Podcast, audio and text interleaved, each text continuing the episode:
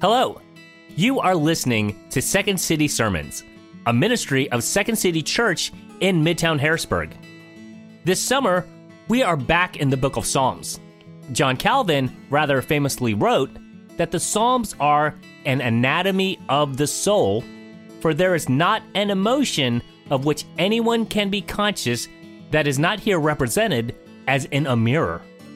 The Psalms sing high joys for salvation and the beauty of this world, and yet meet us in the low places as we cry out for justice and weep over the sorrowful state of this world.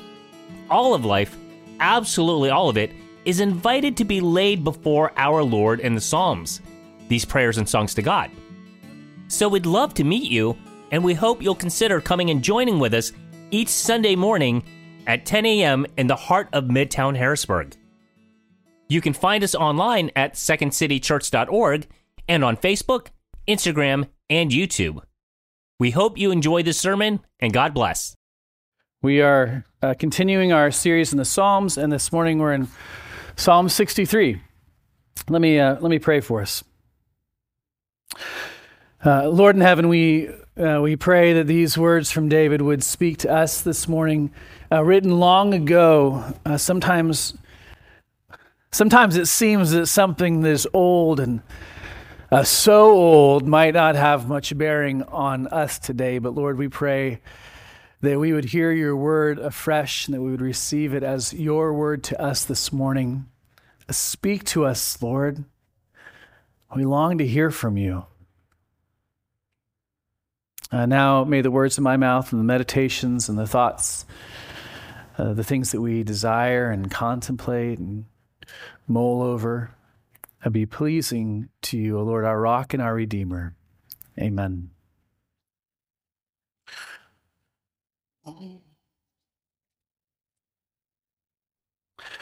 Uh, this week was a week uh, for hospitals for me. In a normal month, I probably visit the hospital about once as a pastor. But this week, I was at the hospital four times, and I really could have been there more than that. Let me tell you some of what's going on. Many of you know that our uh, dear sister Mary Watts is in the hospital. She's in the hospital downtown at Harrisburg. She's in uh, observation room 14 down there. Um, last Saturday, she was with her hiking group that she's been a part of for over 50 years up in Lewistown, hiking. Last Sunday, she made coffee for all of you. Monday, she's in the hospital. Her heart seemed off. She called her cardiologist and was sent to the hospital.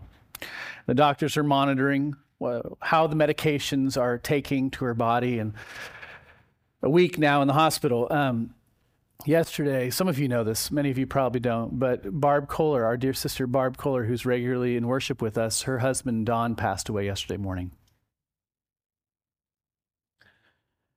Um, we spent some time together, Don and I, last week because he actually went to the hospital on August 4th.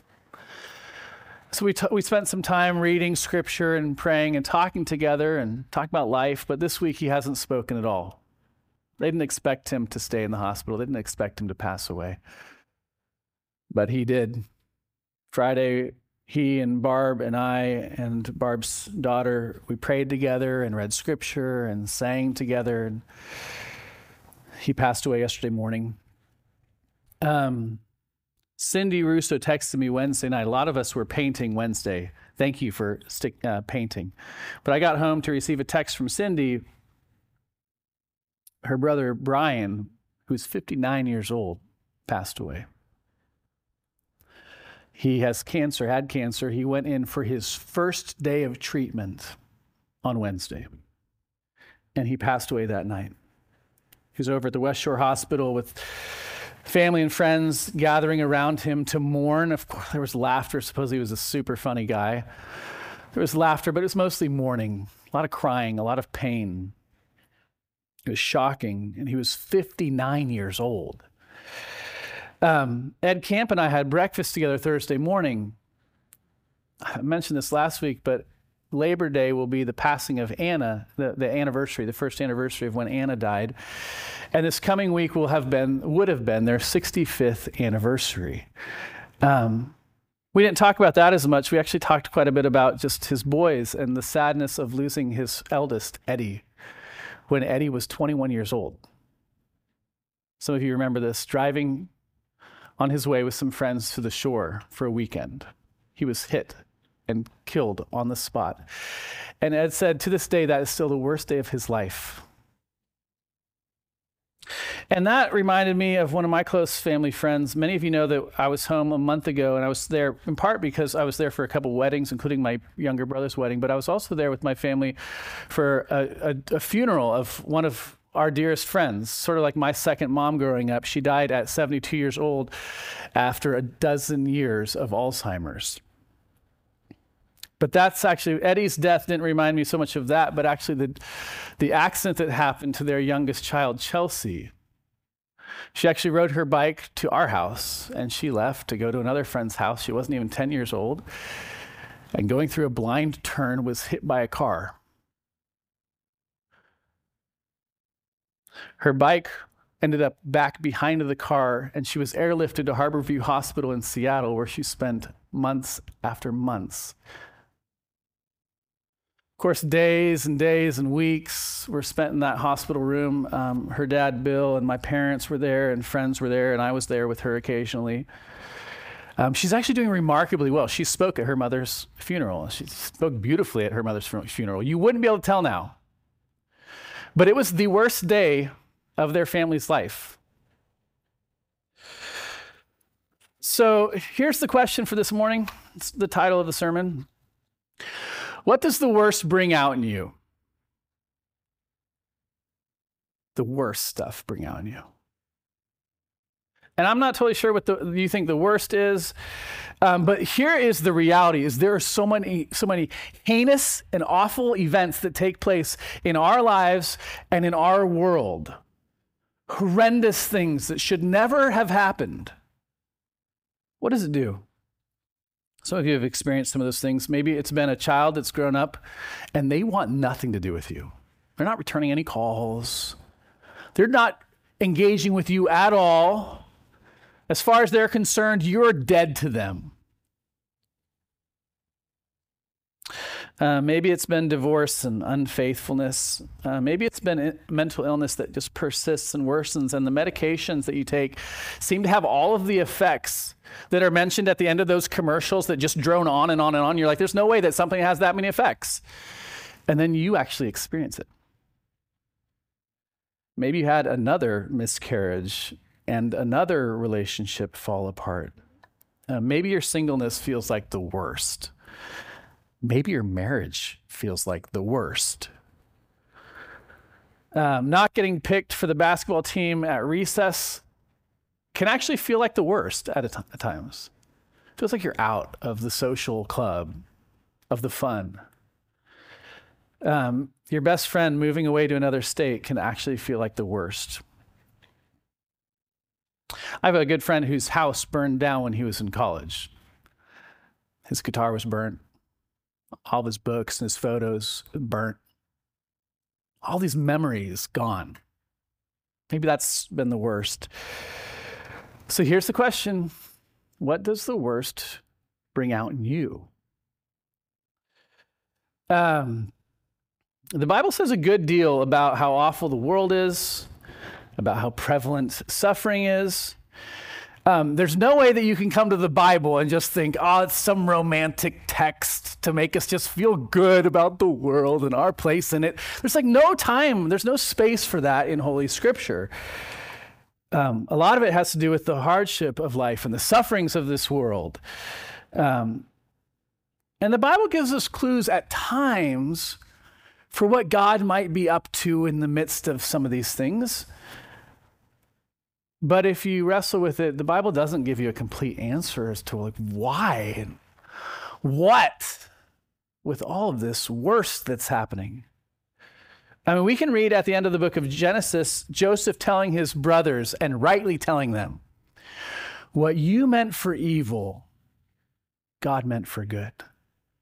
When you sold me into slavery, talk about the worst, being sold into slavery, you meant it for evil but God meant it for good. And that's true. And that's really a beautiful passage that God works these awful things for our good. But here's the fact is that for the most part, we don't actually get to see the good that comes out of so much of the worst of life. Joseph got to see it. A lot of you haven't seen it. Um, the reality is that for most of us, when the worst happens, it brings us all, up all kinds of questions about God and his ability and his goodness and his power and what's he doing? Why is this happening? And for a lot of us, we kind of think maybe we should just give up on this God thing. At least that's the temptation. It's certainly been my temptation. I guess it's been the temptation for many of you. When the worst happens, do you run from God? Do you run to Him?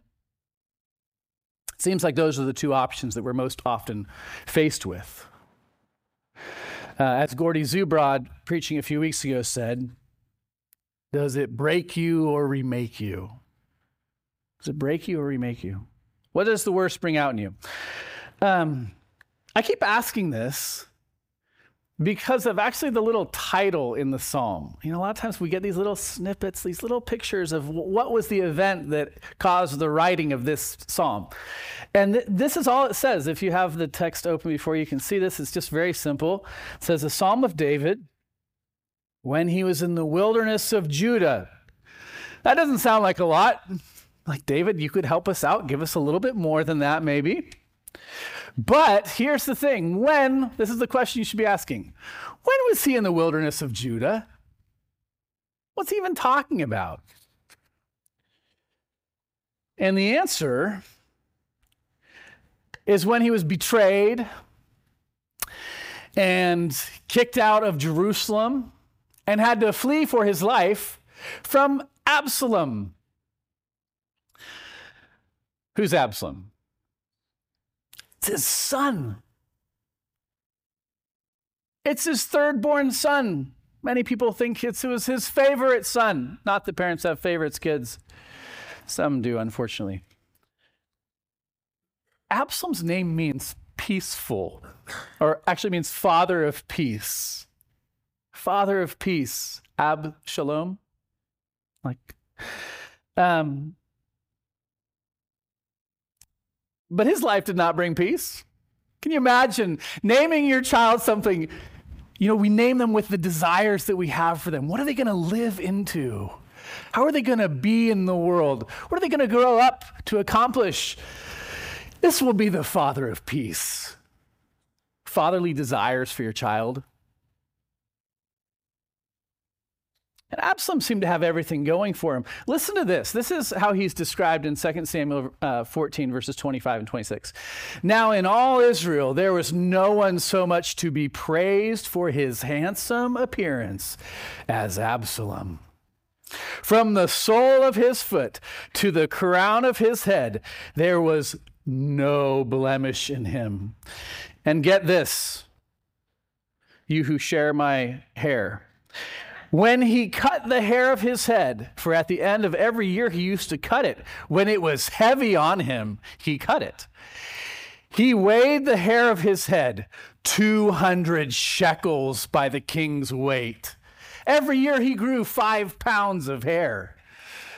He had everything going for him. He was the king's son and he was handsome.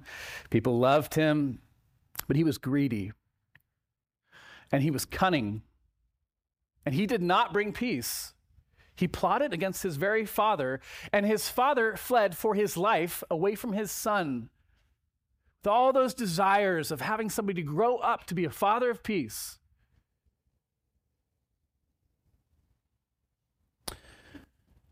And he didn't just plot against his father.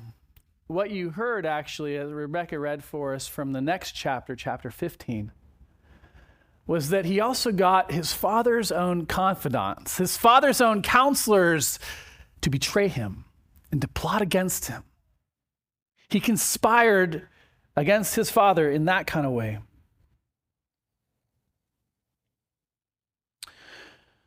that chapter, chapter 15, verse 13 says this Then a messenger came to David saying, The hearts of the men of Israel have gone after Absalom.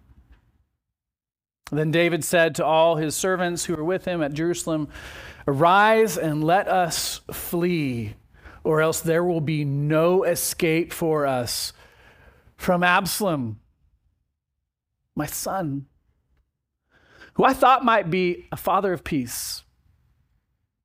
The very people that David loved the most and trusted the most were the ones who went with his beloved son, who he thought would bring peace.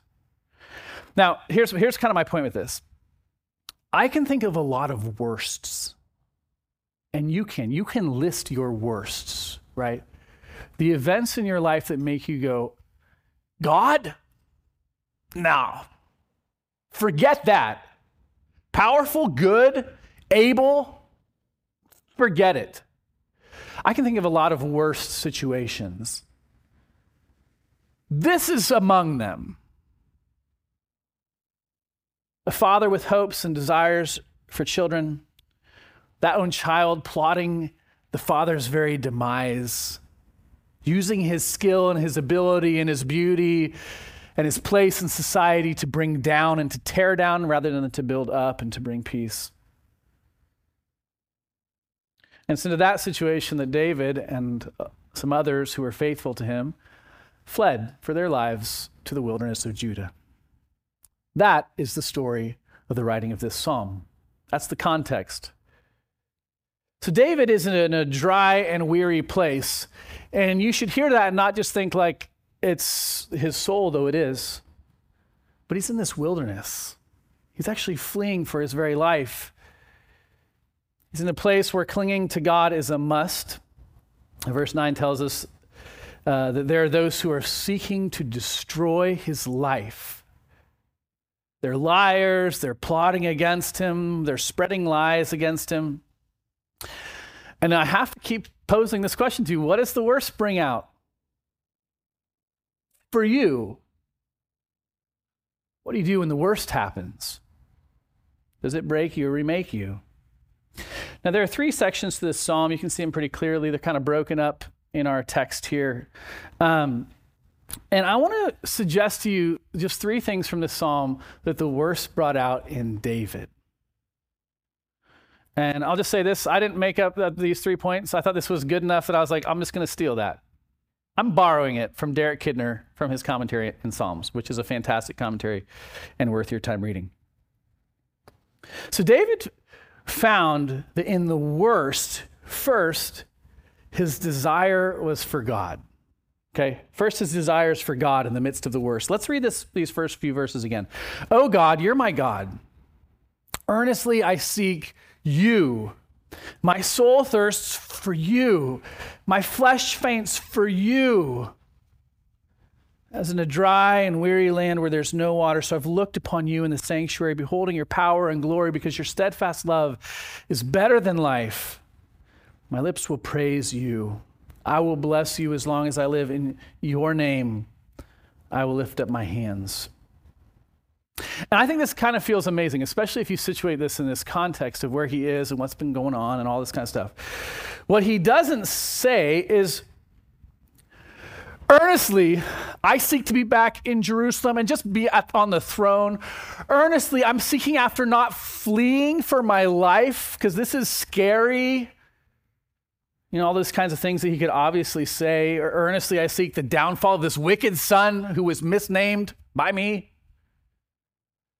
Um, one of the things that suffering does in our lives is it focuses us. It shows us what's really important. Um, one of the things that the worst does for us is it causes us to say, What do I really desire? What do I want? And David says, I want God. I mean, I've put my peace in these other things my children, my throne, my physical ability as a warrior, my mental know how, my musical abilities on the lyre? And he says, No, all of that. What I desire is the peace, the shalom of God. I want God. I want to suggest to you that there's actually a little detail here that actually kind of speaks specifically to this. Of course, verse 1, that's what he's saying. I want you. But also, he says, So I've looked upon you in the sanctuary, beholding your power and glory. If you think with me back to the tabernacle that David would have been familiar with, or also the temple, which you know was was after David. Inside of the tabernacle and inside of the temple, there were these beautiful curtains, and there were these ornament, ornamental. Uh, lampstands and all these kinds of things. And what they were to do was to inv- uh, evoke in the person entering that you were hearkening back to Eden and forward to the heavenly places. There were images of trees and, and flowers, but also of angelic beings. And you were supposed to think, this is where God resides. And what do I know of Eden? And what do I know of the new heavens and the new earth? But that's where peace is. What he's saying is, God, I desire you because it's only where you are where peace is found. He's remembering God in the sanctuary. He's saying, God, that's all I desire is you. Which say one of the options when the worst happens to you is actually to desire God more and more and more. To find that all the stuff that we're kind of looking for to give us shalom and rest and peace, it can be found nowhere else. And it, that's kind of reinforced for us in this second section, okay? So, first, um, David found in the midst of this worst, that is for God. But then the second thing that we see, and I'm going to at least point out a little detail here that I think will help, hopefully you'll see this, is that his delight is God. He actually has delight in God, not just desires him, but delights him. And this, okay, this second section, verses five through eight. My soul will be satisfied as with fat and rich food, and my mouth will praise you with joyful lips. When I remember you upon my bed and meditate on you in the watches of the night, for you've been my help, and in the shadow of your wings I will sing for joy. My soul clings to you. Your right hand upholds me. Now, he's mentioning sleeping and, and whatnot, and I want you to just picture this. He has fled. You know, when you flee, you're not like, oh man, I get to get all these pillows and all these blankets. You know, you're just like, I got to go. Here's a tent. We're going to the wilderness. Let's go. And he's laying in his bed, which is probably a very unpleasant situation. And he's thinking maybe back to his life in Jerusalem. And uh, he thinks of like the good things there. My soul will be satisfied as with fat and rich food. But he's, he just says, as with. He's not saying, you know what? I will be satisfied when I just get to sit down and eat a big steak and have some cab franc with it and just chill out. He's saying no, because that is not going to be anything that actually satisfies. He says the thing that actually gives me delight is not the things of this world. It is not the things of this world. It is you. The things of this world, the good things, are just pictures of the delight of God. God will be his satisfaction. God will be his delight. Now, okay, I want, you, I want to sit with this for a moment, okay? Because I think part of what is so horrendous about the worsts in life is that they're pretty much always related to the bests in life. Um, I mean, David finds himself in this worst kind of situation. And he does, he finds himself in this worst situation because it is his child that does it right? The worst things are in some ways related to the best things. You can think with me, of course, of the worst that's happened to you, or the worst that you know of. Um, the abuse of a family member. Family members are supposed to be good. The unfaithfulness of a spouse. Spouses are gifts. The worst is related to the good. The worst is when the best is taken from us from a betrayer. And David says here, I can think of some of the good things in life, and all those things are ever to do is to point me to you. Because what happens when I put my ultimate desire and my ultimate delight in the things of this earth is that they are fading. They don't give lasting satisfaction. If I'm placing it in there and they're taken from me, I'm utterly crushed. My faith, my desire, my delight can only be in the Lord. One of the things that the worst can show us is this, or, or pose to us, is this question where, where are you finding your delight? What do you love in the world? Uh, it's kind of like what C.S. Lewis says in his book, The Problem of Pain, which is this. He says that pain is God's megaphone to rouse our deaf world. Sometimes, what suffering does, what pain does, what the worst does, is it causes us to say, Whoa, that was my desire? That was my delight? Maybe it needs to be in the Lord. Okay, David found in the midst of the worst that not only was God his desire and his delight, but finally that uh, God was his defense, meaning that God is his only security. Okay? Let me read the last bit, okay? But those who seek my, to destroy my life shall go down into the depths of the earth. They shall be given over to the power of the sword. They shall be a portion for jackals. But the king shall rejoice in God. All who swear by him shall exult. The mouths of liars will be stopped. And I sort of just want to end with this, okay? It's really, if you actually spend some time in um, 2 Samuel and the story of Absalom, what you're going to see is there's all kinds of parallels to our Lord Jesus. I mean, like almost uncanny parallels at times. But let me point out just one.